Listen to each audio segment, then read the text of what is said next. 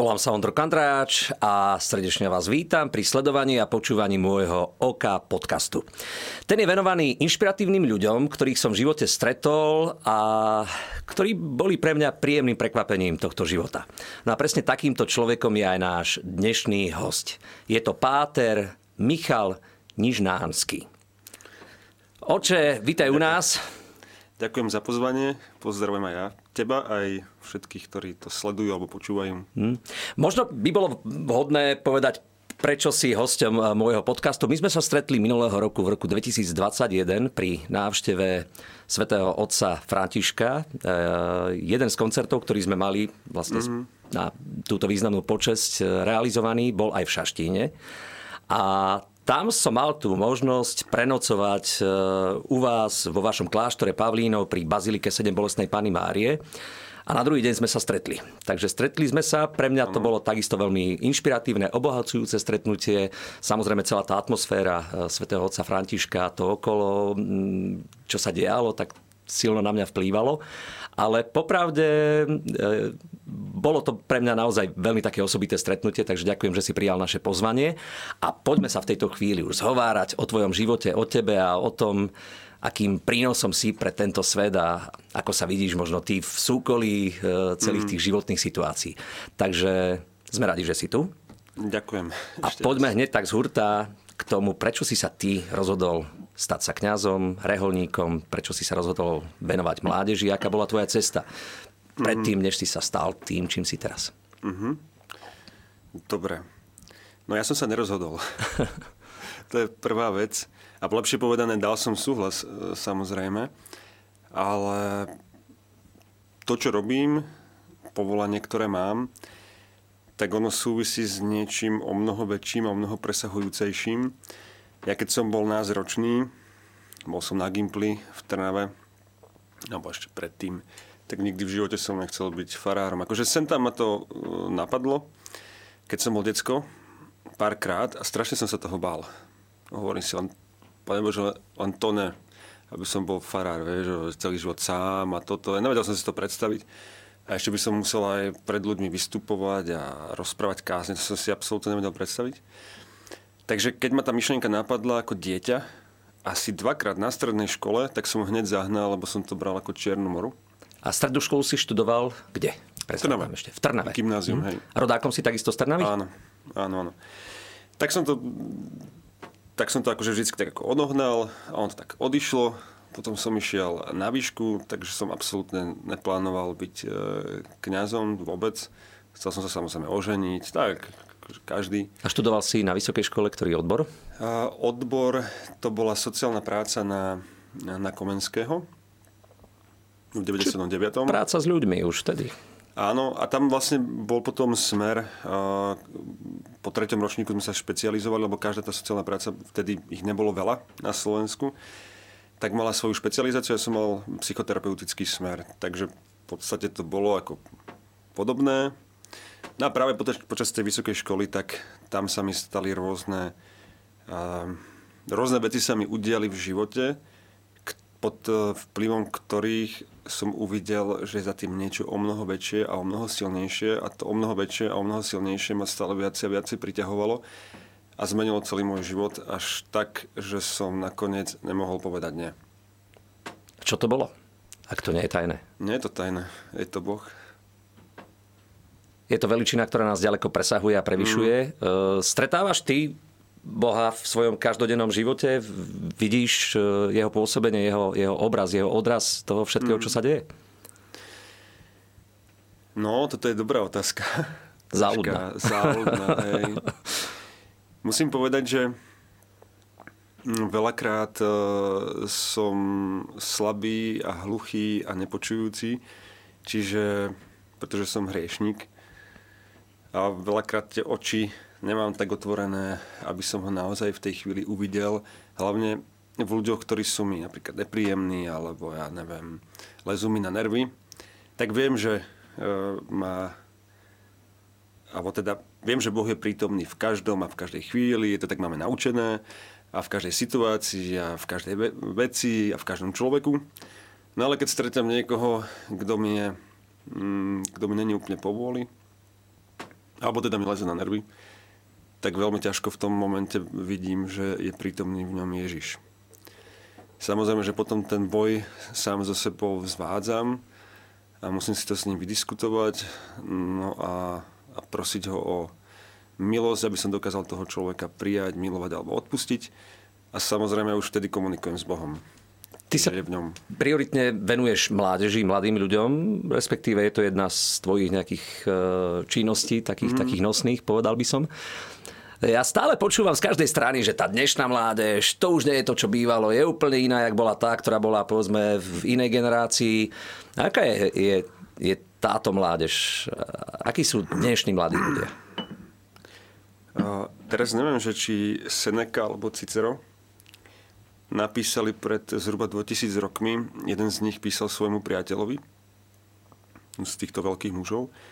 A v tom liste, ktorý mu, ktorý mu písal, tak hovorí, že vieš, tá dnešná mládež, to už není to, čo to bolo, keď my sme boli mladí. A to už není ono. Čiže ono je to v podstate stále to isté. Ja vnímam mladých ľudí ako... Však každá doba má niečo iné, nejaké iné veci. Aj mladí prežívajú aj na základe mm, vývoja, aj technológií, aj toho, ako sa svet posúva aj kultúrne, aj technicky, tak prežívajú nejaké iné veci, ale v podstate stále to je o tom istom. To znamená, že stále každý, či pred 2000 rokmi, alebo teraz, hľadá seba samého, má svoje túžby, sny, predstavy. Um. Aké sú také najväčšie nástrahy pre dnešného mladého človeka z tvojho pohľadu? Najväčšie nástrahy? Ja neviem.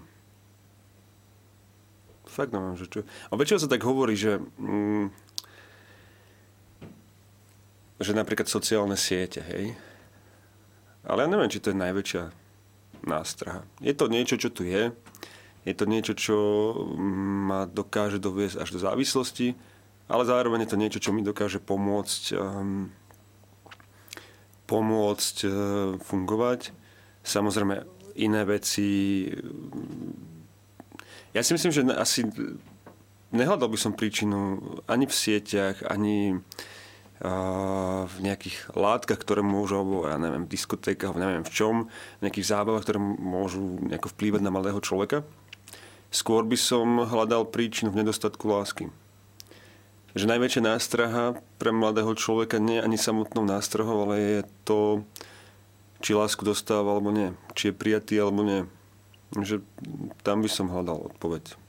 Ja keď som bol u vás e, vo vašom kláštore, mm-hmm. mal som tú čest a tú možnosť e, vlastne tým, že sme prišli neskoro večer e, prenocovať vo vašom ráde Pavlínov, tak na mňa celý ten kláštorný komplex pôsobil tak na jednej strane vznešenie a možno aj tak trochu pochmúrne, pretože predsa len mhm. obrovské chodby, obrovské hrubé steny a, a vysoké múry a, a všetko to naokolo.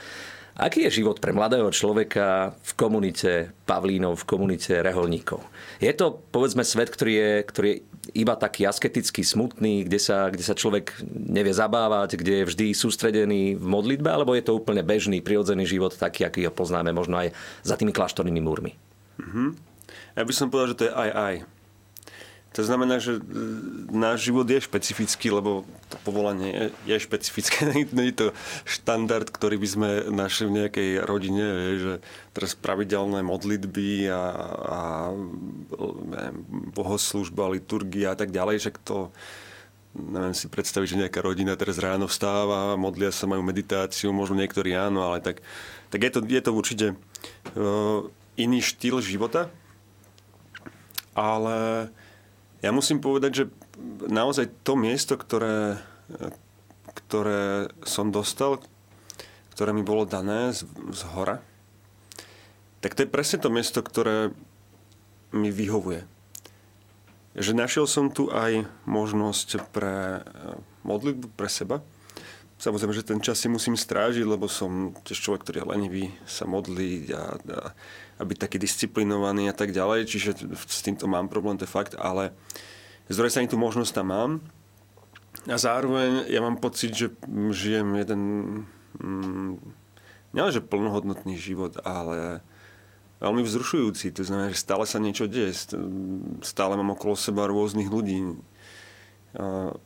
Nielen mladých, ale aj detí, starších. Akože je to také podľa mňa veľmi, veľmi dynamické. Ako vnímam, že, že žijeme dynamický život, ale zároveň, aby som ho dokázal žiť, tak potrebujem byť aj statický. To znamená, že nájsť si čas pre seba samého, keď ho nenachádzam, tak potom ma tá dynamika pohlcuje, hej, že ma vyčerpáva. Bo, no. Tak ty máš tú výhodu, že sa zamkneš do svojej izby, miestnosti a ako my hovoríme východňari, máš svetý pokoj. no, tak v podstate áno, ale, ale v tej izbe trávim strašne málo času, takže áno. Kto je zakladateľom uh, rádu Pavlínov? To s, napríklad neviem. Uh-huh. Zakladateľ je Eusebius. To, to bol svetec, ktorý žil niekedy 13. storočie. 13. storočie. Mm-hmm. A čím bol výnimočný, čím bol špecifický, prečo práve on založil ten rád? Mm, tak mal víziu. Bol, on pochádzal, ináč, teda neviem, či pochádzal, ale pôsobil vo Strihome. Bol kanonikom vo Strihom. A mal skúsenosť e, pustovníkov e, v tých lesoch okolo, v tom pohorí Pilíš, ktoré je blízko našich hraníc južných no mal takú víziu, že videl také ohníky rozprchnuté po lese a zrazu sa mu tie ohníky spájali a vytvorili jeden obrovský oheň. Tak on pochopil, že tých chlapov, ktorí v tých lesoch žijú, že ich má dať dokopy. No a, a vytvorí sa jeden obrovský oheň.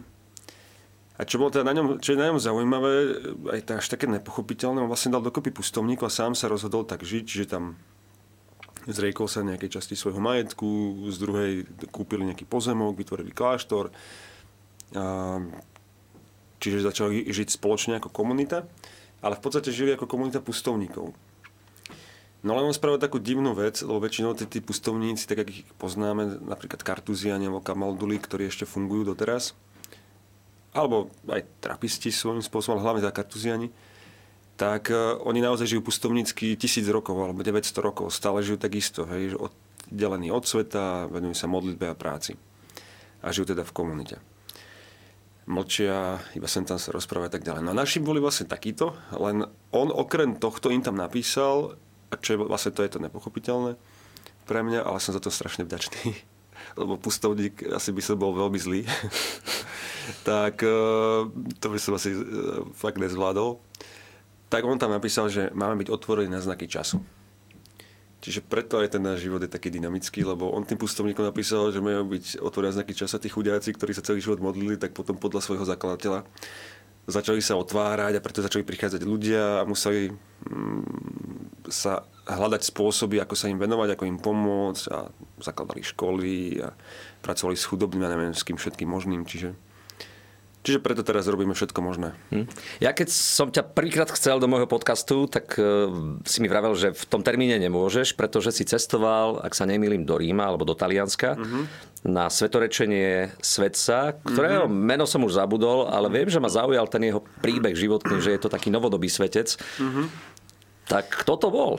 Bol to Karol Foucault tvoj obľúbený svetec. Aspoň si mi to tak nejak interpretoval, že, že jeden z takých tých tvojich ja, obľúbenejších. Akože on, on, no teraz ho tu vlastne nemám.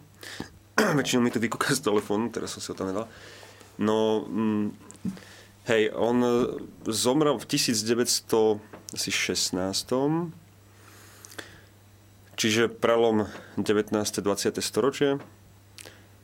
A považujem ho za takého človeka, ktorý veľmi ovplyvnil môj život. Práve pre tej, keď som bol na výške, a keď sa udiali tie, tie rôzne veci, a teraz som tomu nechápal, lebo však som bol mladý človek, ktorý naozaj nejako extra sa... Mal som partiu a rúženece sme sa tam nemodlili. Tak čiže robili sme všetko... ohne to boli. No, táborákové, nie, skôr kluby a, a a hudba, a koncerty a tieto veci a prebývanie spolu vonku po nociach.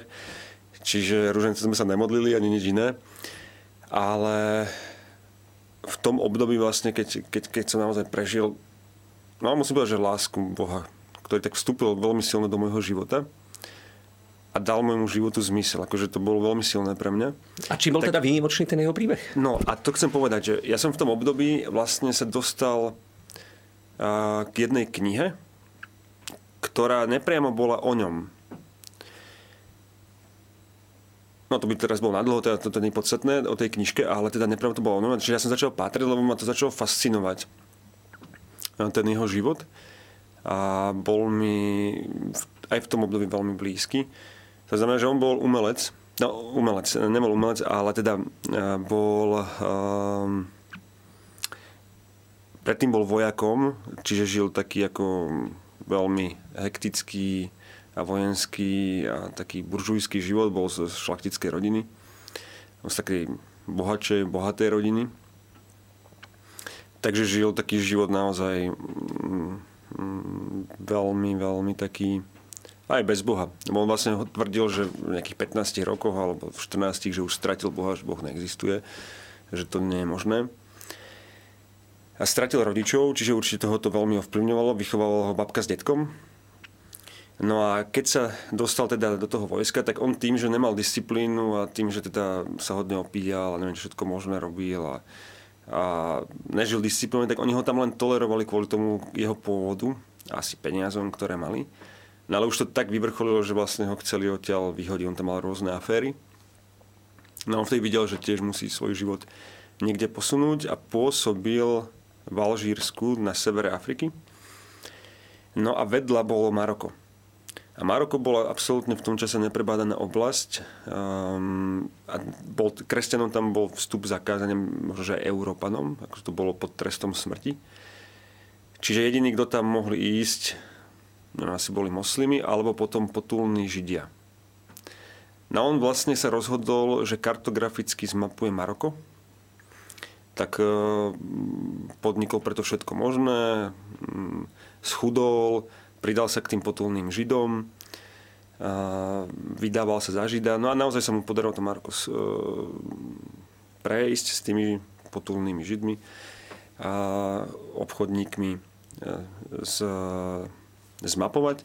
A vlastne ten život aj beduínov, moslimov, taký jednoduchý, ale aj ten život tých veriacich židov, ktorí žili v totálnej chudobe, ale naozaj dokázali byť vďační za každý deň, za každú vec, ktorú mali, tak ten sa ho strašne dotkol. A vlastne paradoxne moslimi a židia ho priviedli e, k hlbšiemu zamysleniu sa nad sebou a keď sa vrátil do Paríža, tak myslím, že v Notre Dame prežil naozaj obrátenie, že na, na novo našiel vieru a už to, už to potom išlo. A on nakoniec skončil aj e, na tej púšti. Kvázi ako taký pustovník, ale on žil stále medzi ľuďmi, bol veľmi chudobný a čím je pre mňa inšpiratívny tým, že bol bratom pre všetkých. To znamená, že žil medzi moslimami, tými beduínmi ako brat. Bez rozdielu. Bez rozdielu. Bez no. vyvyšovania, povyšovania, Aj. bez Aj. E, etnickej nejakej príslušnosti. Presne. Bral človeka takého, aký je. Presne. Ty sa naozaj venuješ a, a kus svojho života si zasvetil aj práci s mládežou. Uh, aké všelijaké e, kreatívne formy tej spolupráce vymýšľaš v rámci toho, ako, ako tých mladých ľudí nejak uchopiť a nejak, nejak niekam priviesť, aby mali ten pocit, že niekam patria?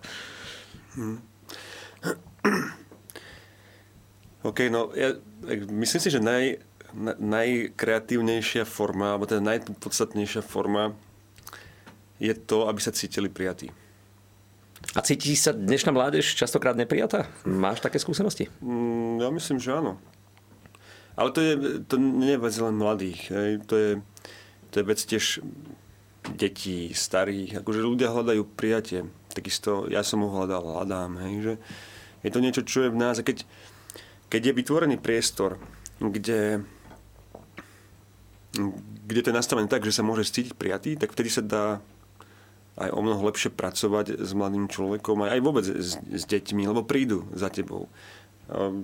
Je im s tebou dobre, tebe s nimi, čiže vtedy je priestor na to, aby sa dalo niečo robiť. Samozrejme, že uh, treba vymýšľať rôzne formy, ak teraz sme mali tú chatu s animátormi, tak tiež som to vnímal tak pred niekoľkými rokmi, že moc sa im na tie chaty nechcelo chodiť.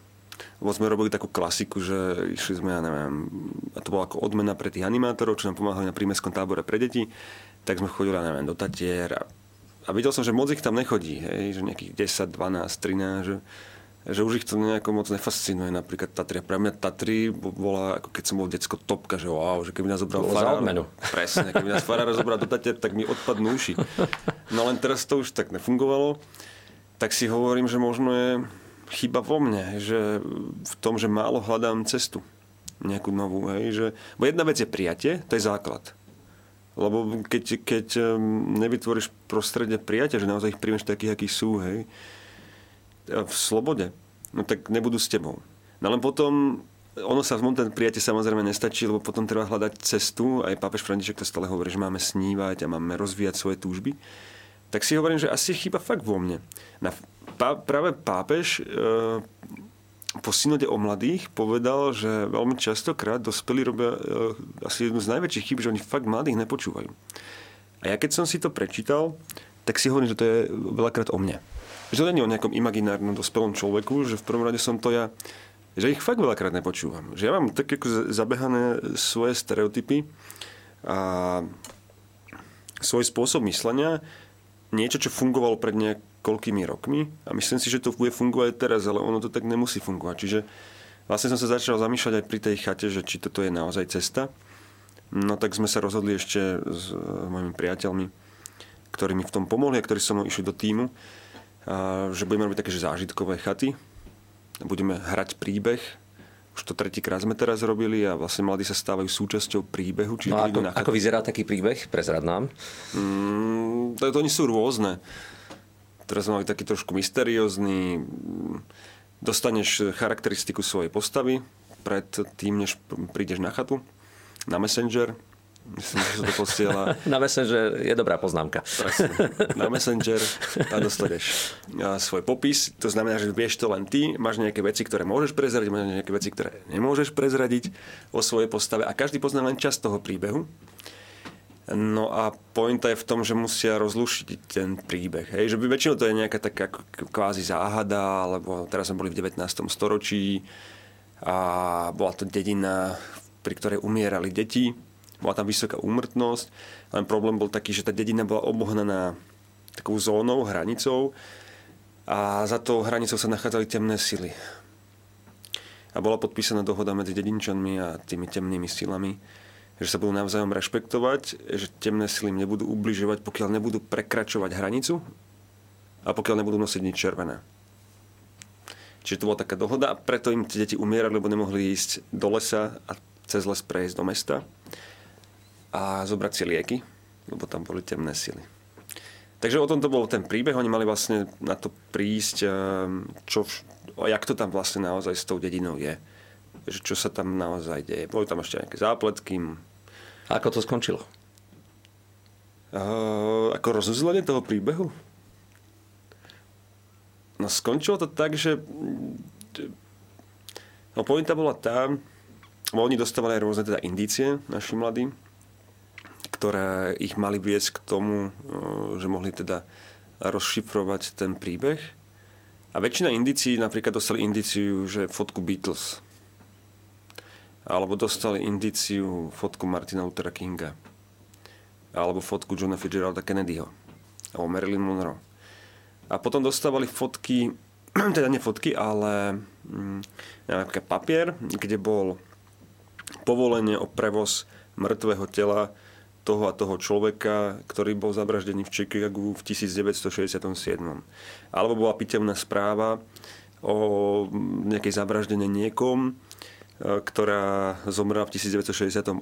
Hej. Čiže toto boli indície, ktoré sa stále točili okolo 60. rokov. My sme boli v dedine z 19. storočia, preto aj mladí museli byť poobliekaní, prísť v takých kostýmoch e, z 19. storočia. Naplno im to bola tá, že ten, ktorý založil tú e, dedinu, ten pán, tak on v skutočnosti bol profesorom v Amerike v 60. rokoch. No a jemu zavraždili, myslím, manželku. No a všetci tí, ktorí bývali, tí starejší, ktorí bývali v tej, v tej dedine, tak vlastne to boli ľudia, ktorí v 60. rokoch stratili svojich blízkych a preto vymysleli, preto sa rozhodli, že vytvoria fiktívnu dedinu, teda dedinu z 19. storočia a deti, ktoré sa im narodia, tak vlastne budú hovoriť, že za hranicou sú temné sily a že tam chodia tí duchovia a oni sa aj za tých duchov prezliekali, aby ich strašili, aby nikdy vlastne neišli do mesta, aby nezistili, že vlastne žijú v 21. storočí. Lebo ich takto chceli uchrániť od um, zla, ktoré je v živote, ale vlastne spôsobili ešte väčšie zlo, lebo um, ich život vlastne začal, ich budúcnosť začala aj tak zomierať. Keďže tam prichádzali rôzne choroby a oni, oni sa neliečili, ja vidím tu naozaj veľké paralely so súčasným životom, samozrejme nie jednak jednej doslovne, mm. ale, ale v rámci nejakej výpovede. Uh, podľa teba, čo je takým, takým našim momentálne najväčším neduhom tejto spoločnosti? Nemyslím tým Slovensko, myslím tým spoločnosť univerzálnu. Pretože ja osobne mám niekedy pocit, že, že trochu sme sa ako keby pokazili tak, tak nejak navzájom. E, viacej možno nenávisti, viacej možno, možno frustrácie, naozaj aj, aj životné zlomy, ktoré mm. prichádzajú v rámci dejín, v rámci e, nášho Slovenska. Ako to vidíš ty s nami, hriešnikmi? Vieš čo, ja by som skôr, keď môžem, tak ani by som nepovedal, že čo je neduhom tejto doby. Lebo ja ani neviem vlastne, čo je neduhom tejto doby. Ja môžem pohovoriť iba o tom, čo je môjim neduhom. A určite tým, že som človekom tejto doby, tak aj cez mňa sa odzrkadľujú neduhy iných, ale samozrejme sú to moje vlastné. Čiže ja keď pozriem sám na seba bez nejakých zbytočných detailov, tak naozaj môžem povedať, že máme mi veľakrát chýba láska určite. A taká no, schopnosť fakt, že počúvať druhého človeka, že mať záujem, skutočný záujem o neho. Mm, veľakrát bojujem s odpustením, hej, že, a, a ono súvisí potom aj s, s mojim sebectvom, hej, že, veľakrát som sebecký, čiže zameraný len čisto na seba. A ja si myslím, že tieto veci sa potom odrážajú aj no, vo svete. A ďalšia vec, čo je, to som si uvedomil teraz, keď som pil túto kávu, že podľa mňa jeden, jedným z mojich neduchov je, že si neviem veľakrát vychutnať kávu. A myslím, že to je neduch tejto doby, že ten môj problém asi majú aj mnohí, že nevieme si tak vychutnať život, vieš, že zastaviť sa, naozaj dať, dať si taký chill a urobiť si chvíľu pre seba, mm, aj sa tak vznútorniť a naozaj si vychutnať ten moment, ktorý je, ja pijem kávu, alebo sedím na záhrade, alebo ja neviem, rozprávam sa s priateľmi. Koľkokrát sa rozprávam s kamošmi a už rozmýšľam nad miliónnymi vecami, nie? alebo som na omši v kostole, a to sa mi tiež stáva, že rozmýšľam nad všetkým možným. Nie? Že asi aj toto je môj taký veľký neduch. Možno, že aj neduch tejto doby, že nevieme si vychutnať danú chvíľu. Hmm. Ty e, v rámci tvojho pôsobenia v pútnickom mieste e, v Šaštíne sa máš možnosť pravidelne stretávať s rôznymi komunitami, s mladými ľuďmi, s rodinami, ktoré prichádzajú hmm. medzi vás. Zažil si v poslednej dobe niečo, na čo nevieš zabudnúť? Niečo, niečo také, čo ťa tak vnútorne inšpirovalo a možno naštartovalo a povzbudilo v tvojej, tvojej, tvojej činnosti a v tvojej uh, robote? Akože, či som niekoho takého stretol, alebo nejakú rodinu, vec, príbeh, rodinu. niečo, čo, čo ti naozaj vlialo pocit takej hrdosti a, a, a zmyslu toho, čo mm. robíš?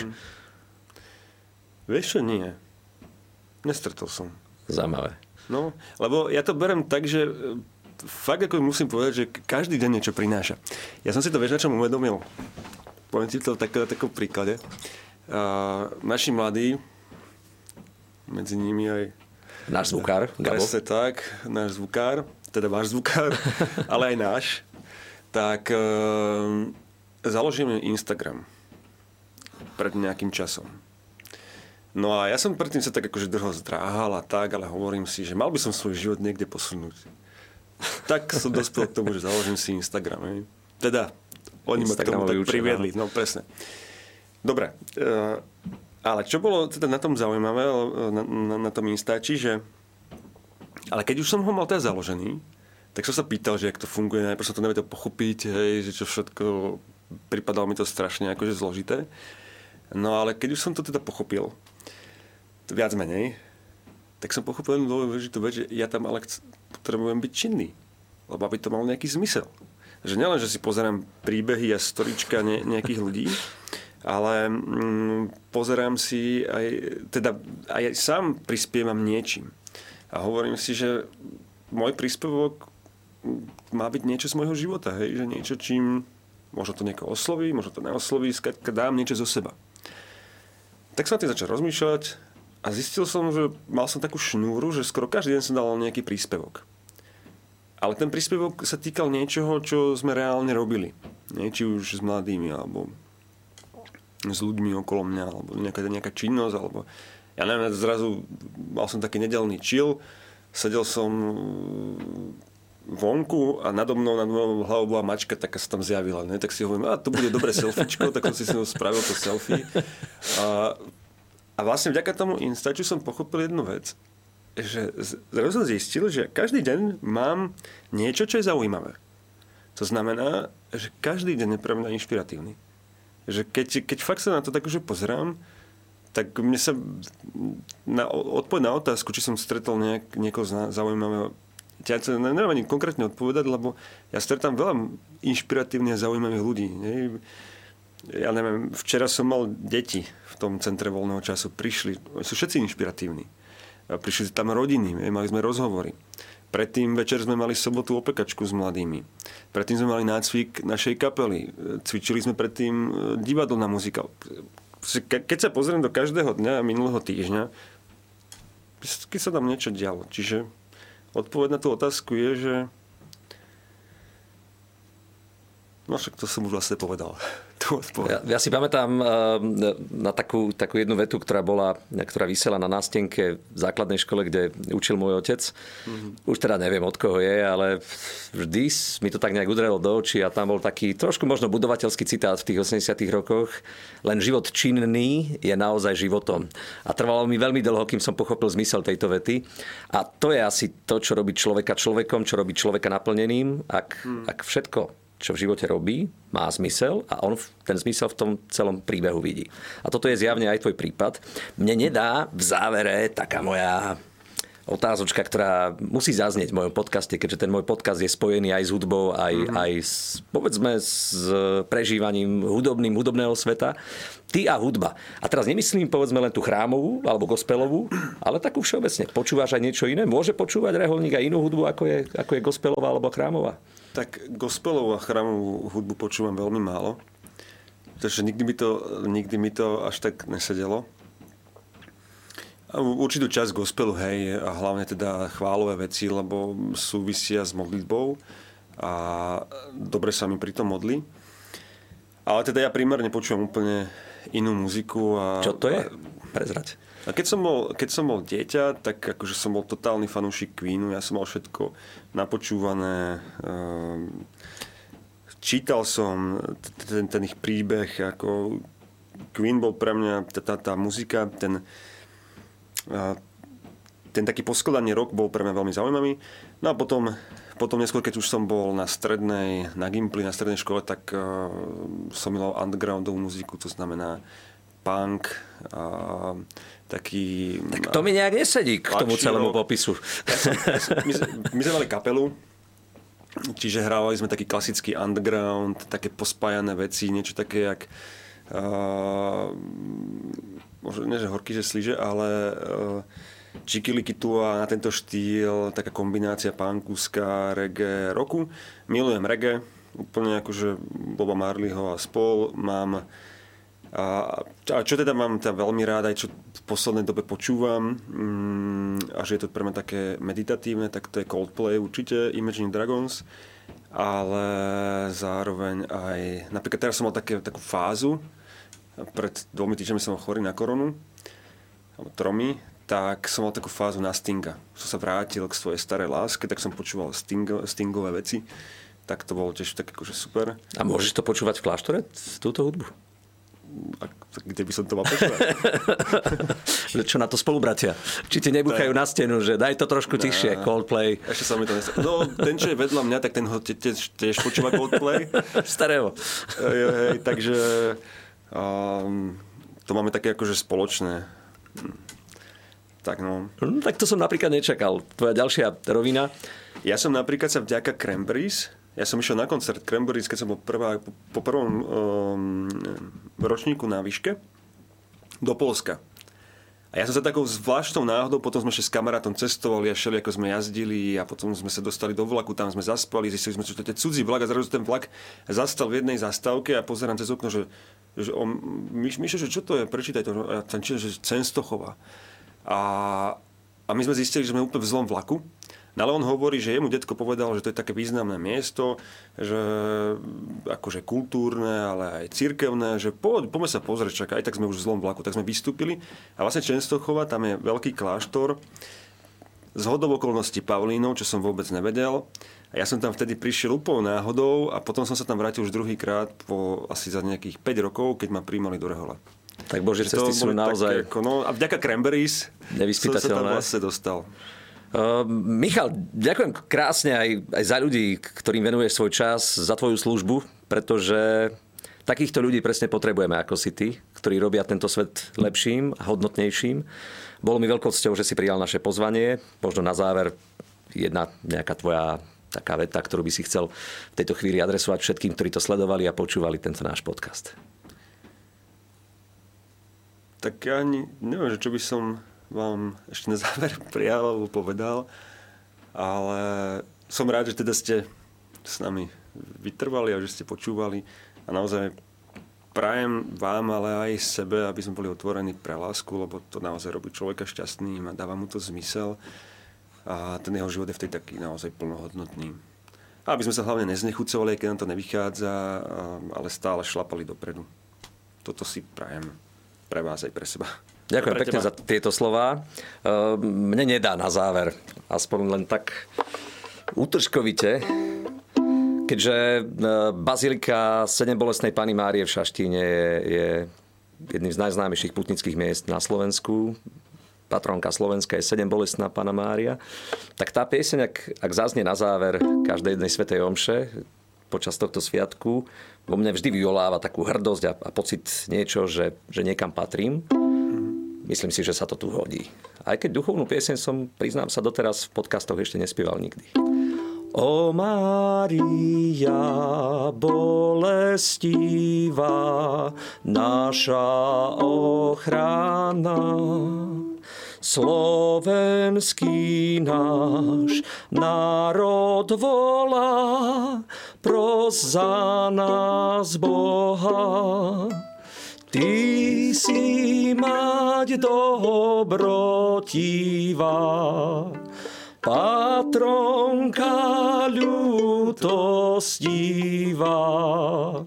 Oroduj vždy za náš národ u svojho syna. No, nezahral som to presne tak, ako to hrávajú na slovo vzatí organisti, ale to nie je podstatné v tejto chvíli. Toto bolo zdanie úcty, niečo, čo nás presahuje, prevyšuje. To veličinou je Boh. A celá myšlienka cirkvi je pre mňa neuveriteľne silná a inšpiratívna. Ne- neveril by si aj pre mňa. tak si to veľmi vážim. Našim dnešným hostom netradičného podcastu, OK podcastu, bol páter Michal, a teraz to prečítame, by som sa nepomýlil, Nižnánsky. Tak, ďakujeme pekne Super. za to, že ste nás sledovali a tešíme sa na skoré stretnutie pri sledovaní tých ďalších podcastov.